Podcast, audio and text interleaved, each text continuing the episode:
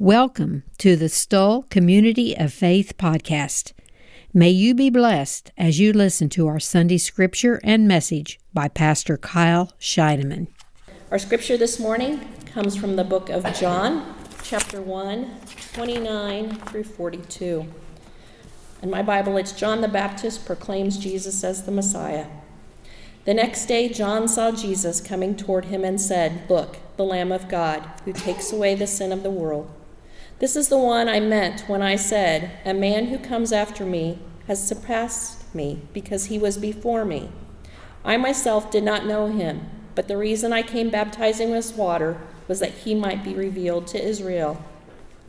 Then John gave this testimony I saw the Spirit come down from heaven as a dove and remain on him.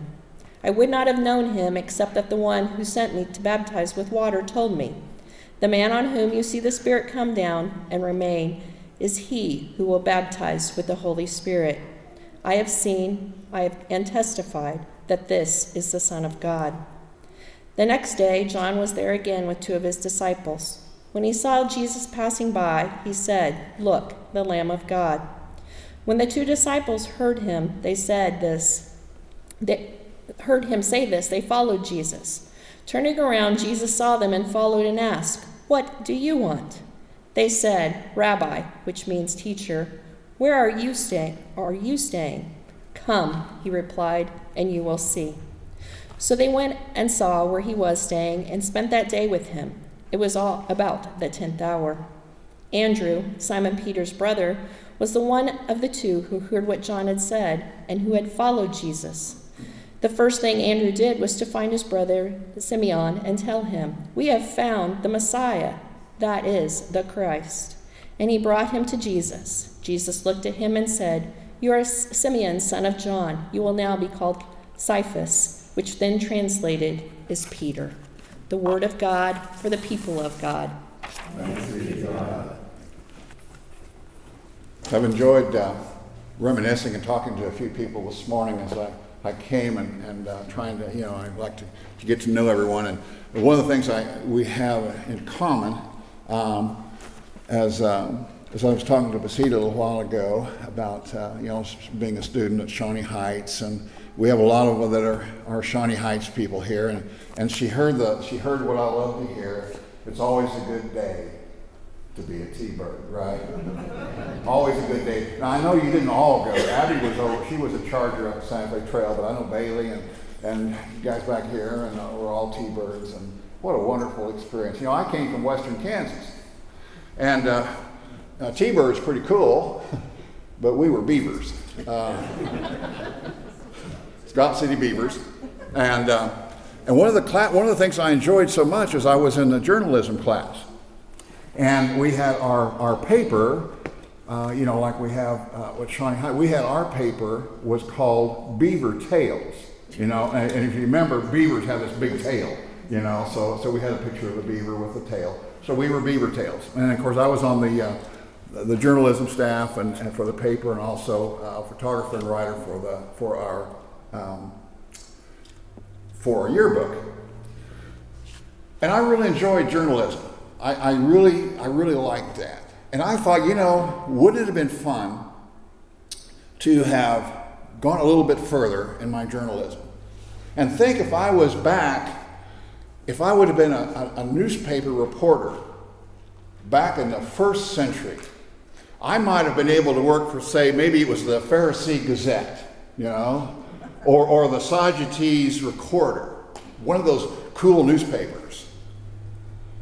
And I would have asked the editor, would you please assign me, I want, I want to cover this, this really odd person. I, I want to cover this guy that I've heard of, it's called John the Baptist. And I think it would have been a really fun assignment. I mean, this guy, all the stories that I heard about John, he was very, he was a very colorful I think that's using the term mildly, a very colorful individual. You know, he dressed in his own outrageous ways.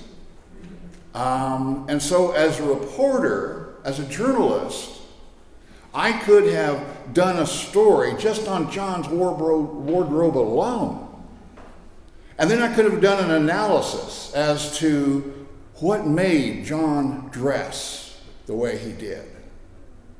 And then, of course, I heard that he has a really peculiar diet too, and I could have written on that because he ate locusts and wild honey.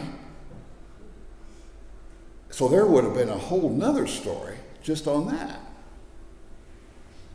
And of course, the crowds.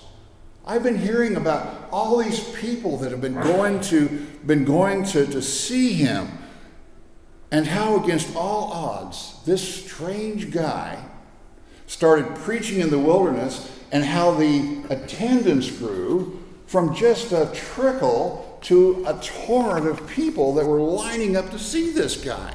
And how the crowds included everyone from Russian soldiers to, to the intelligent people of, of the Jewish community. And then comes the shocker. As the crowds and as the enthusiasm mounted, there was a question that grew. So, what office is John running for? I mean, he must be a politician. Oh, well, we know he's at least a prophet, and, and there's just no doubt about him being a prophet. The people were hungry for a prophet. There hadn't been a real prophet for probably four centuries or more. And some already they thought that maybe John was the greatest prophet since Elijah. And so they're wondering what exactly does John have on his mind? What is he doing? I mean, he's building, he's building this following, and here's a group of passionate, excited people following him, but what is his purpose? John's answer was really a letdown. John said, as I'm, you know, be taking notes, interviewing, John said, My job is simply to make an introduction. I'm the MC. I'm not the story, but I am the introduction to the story. He said, The story is about the person that I am going to introduce. He said, I baptize people with water. But this, this is really small time stuff. I'm going to introduce a person that is going to baptize with fire. And I'm going to introduce him just as soon as he comes. Well, the day did come when John did what he said was his only job. He introduced the one that he had been waiting for. Jesus of Nazareth. A 30 year old, 30 year old carpenter who was now ready to begin his teaching. John the Baptist had said that this was his only job, and that was to introduce Jesus. That everything in his ministry was aimed just to fulfill this one assignment. And since this was Job's, John's whole job, how did he do it? Well, basically, John did it with only two sentences. You see, one day, John the Baptist was out baptizing people, and I don't know how it was, but apparently he looked up and he saw Jesus coming toward him. He knew right who he was. And he said, Oh my gosh, I want you all to see this man right over here, right there. That is the Lamb of God. He is the one who takes away the sin of the world. That was his opening sentence. And so John's audience was largely, largely make a, made up of Jews. So they, they would understand the allusion that might be a little confusing to the 21st century audience. A lamb in those days was the most important feature of the most important holiday for the Jewish people. It was a symbol of their deliverance from the slavery of Egypt. And on, on, on the ninth centuries before, when the Jewish people had to escape from slavery, each household took a lamb, they killed the lamb, they sprinkled its blood on the doorposts, and then they ate the lamb as their nourishment for their journey that was just ahead of them. And in the centuries since, the Jews had commemorated the night of freedom by a ceremony involving a sacrificial lamb. So now, in this introduction of Jesus, John was saying, Here is, God's Lamb, and he is going to take away the sins of the world. And it was a very astonishing introduction. John was saying essentially that the one he was introducing had come to the scene to die, to be a sacrifice and further, that he, was, he would die for a, strategic, uh, for a strategic singular person, and that was to take away sin. That was his purpose. And I don't think that sin was really a, a, paramount issue in the minds of John's audience. I suspect that the first century audience was, was pretty much like the one in the 21st century. They were hoping to hear some good news about economic security or, or maybe full employment and, and perhaps an end to the war, or in those days, more specifically, the end of the occupation by Roman, by the Roman army. John's audience knew that there was such a thing as sin. No doubt they probably knew it better than, than we do because they didn't have so many synonyms for sin. And there was no doubt, they were no doubt sensitive people in John's audience who realized that the root problem in, in their lives was sin. But most likely, the people in the first century audience were probably just like you and I, just like the people of today. They really didn't worry too much about sin, except when they were the victim maybe, of, of somebody else's sin, or perhaps they might have even seen in themselves a, some dramatic way about how, how their own conduct, conduct was destroying themselves, maybe other people. But probably worst of all, in John's introductory sentence was the closing word. Jesus was going to take away the sin from the world. That really wasn't a very big selling point for John's audience. They really weren't that worried about this big, sprawling world. In fact, the rest of the world was treating the Jews very badly. So it might have been easy for the first century Jewish audience to just let the world take care of itself. We need to worry about us as long as they stopped making it hard on the Jews. But this was John's opening statement. Here before me is the Lamb of God who takes away the sin of the world. And John continued by telling about his own experience, his witness, his testimony with Jesus. It's almost as though he was telling the crowd that he is as surprised as they are about this young teacher from Nazareth and it's going to be the conclusion of his, of his mission. But he tells the people that when he baptized Jesus, there was a remarkable thing that happened. Now, this is, this is John telling people later on, this is his testimony. The Spirit of God descended upon Jesus in a very unique way. And then John added his concluding sentence. He said, I want to testify, John said, that this is the Son of Man. In John's opening sentence, there was a mystery, and this closing sentence was a thunderbolt. This man you have seen here in the crowds, who was baptized by me, just as many of you have been, he is in fact the Son of God. Now, it's surprising, really, that somebody in John's crowd didn't shout him down.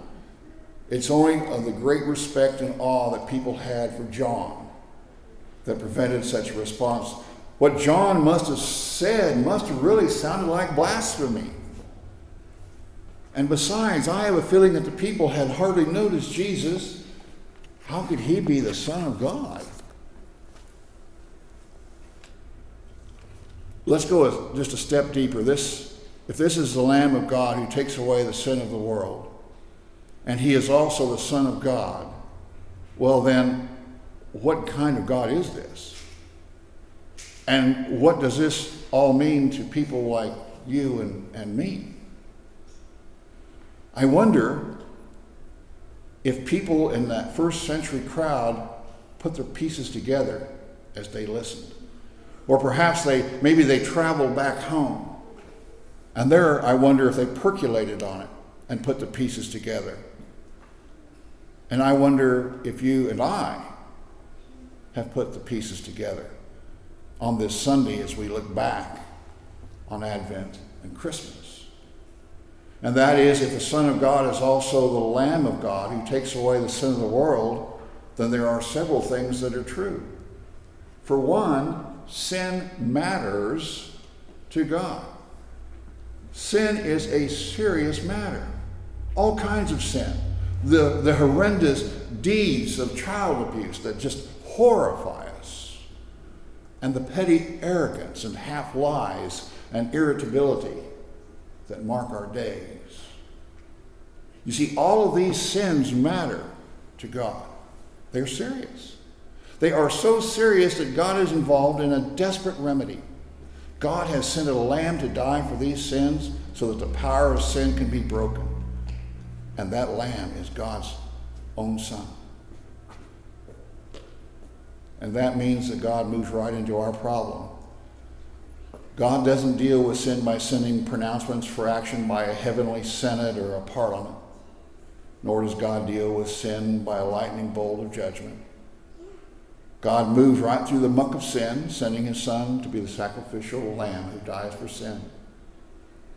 I have to tell you, there was a story about a medical doctor, and this was in a, a teaching university for med students. And they were making their rounds um, in this, in this medical school, and there was a, the, the group of interns that were with them, and they went to a ward of welfare people, street people, uh, who were being cared for. And they came to a, to a bed of a man who had a horribly infected foot. And just looking at the sight of the, of the foot might have turned most of us away.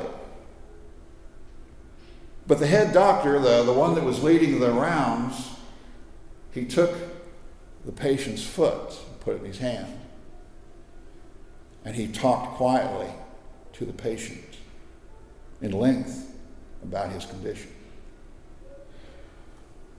And as they left the room and as they were walking down the hallway and they were gathered around to hear the teacher, the doctor simply said, Always touch the patient. And this is what John the Baptist was telling the people about God that God comes into the world's sick room by the way of his Son, Jesus Christ, and he takes a hold of that sin. The horrendous, the petty, all of it is ugly and ulcerating in its effect. And God in Jesus Christ, He touches the patient. He touches you and me. So this is continuing good news from Christmas.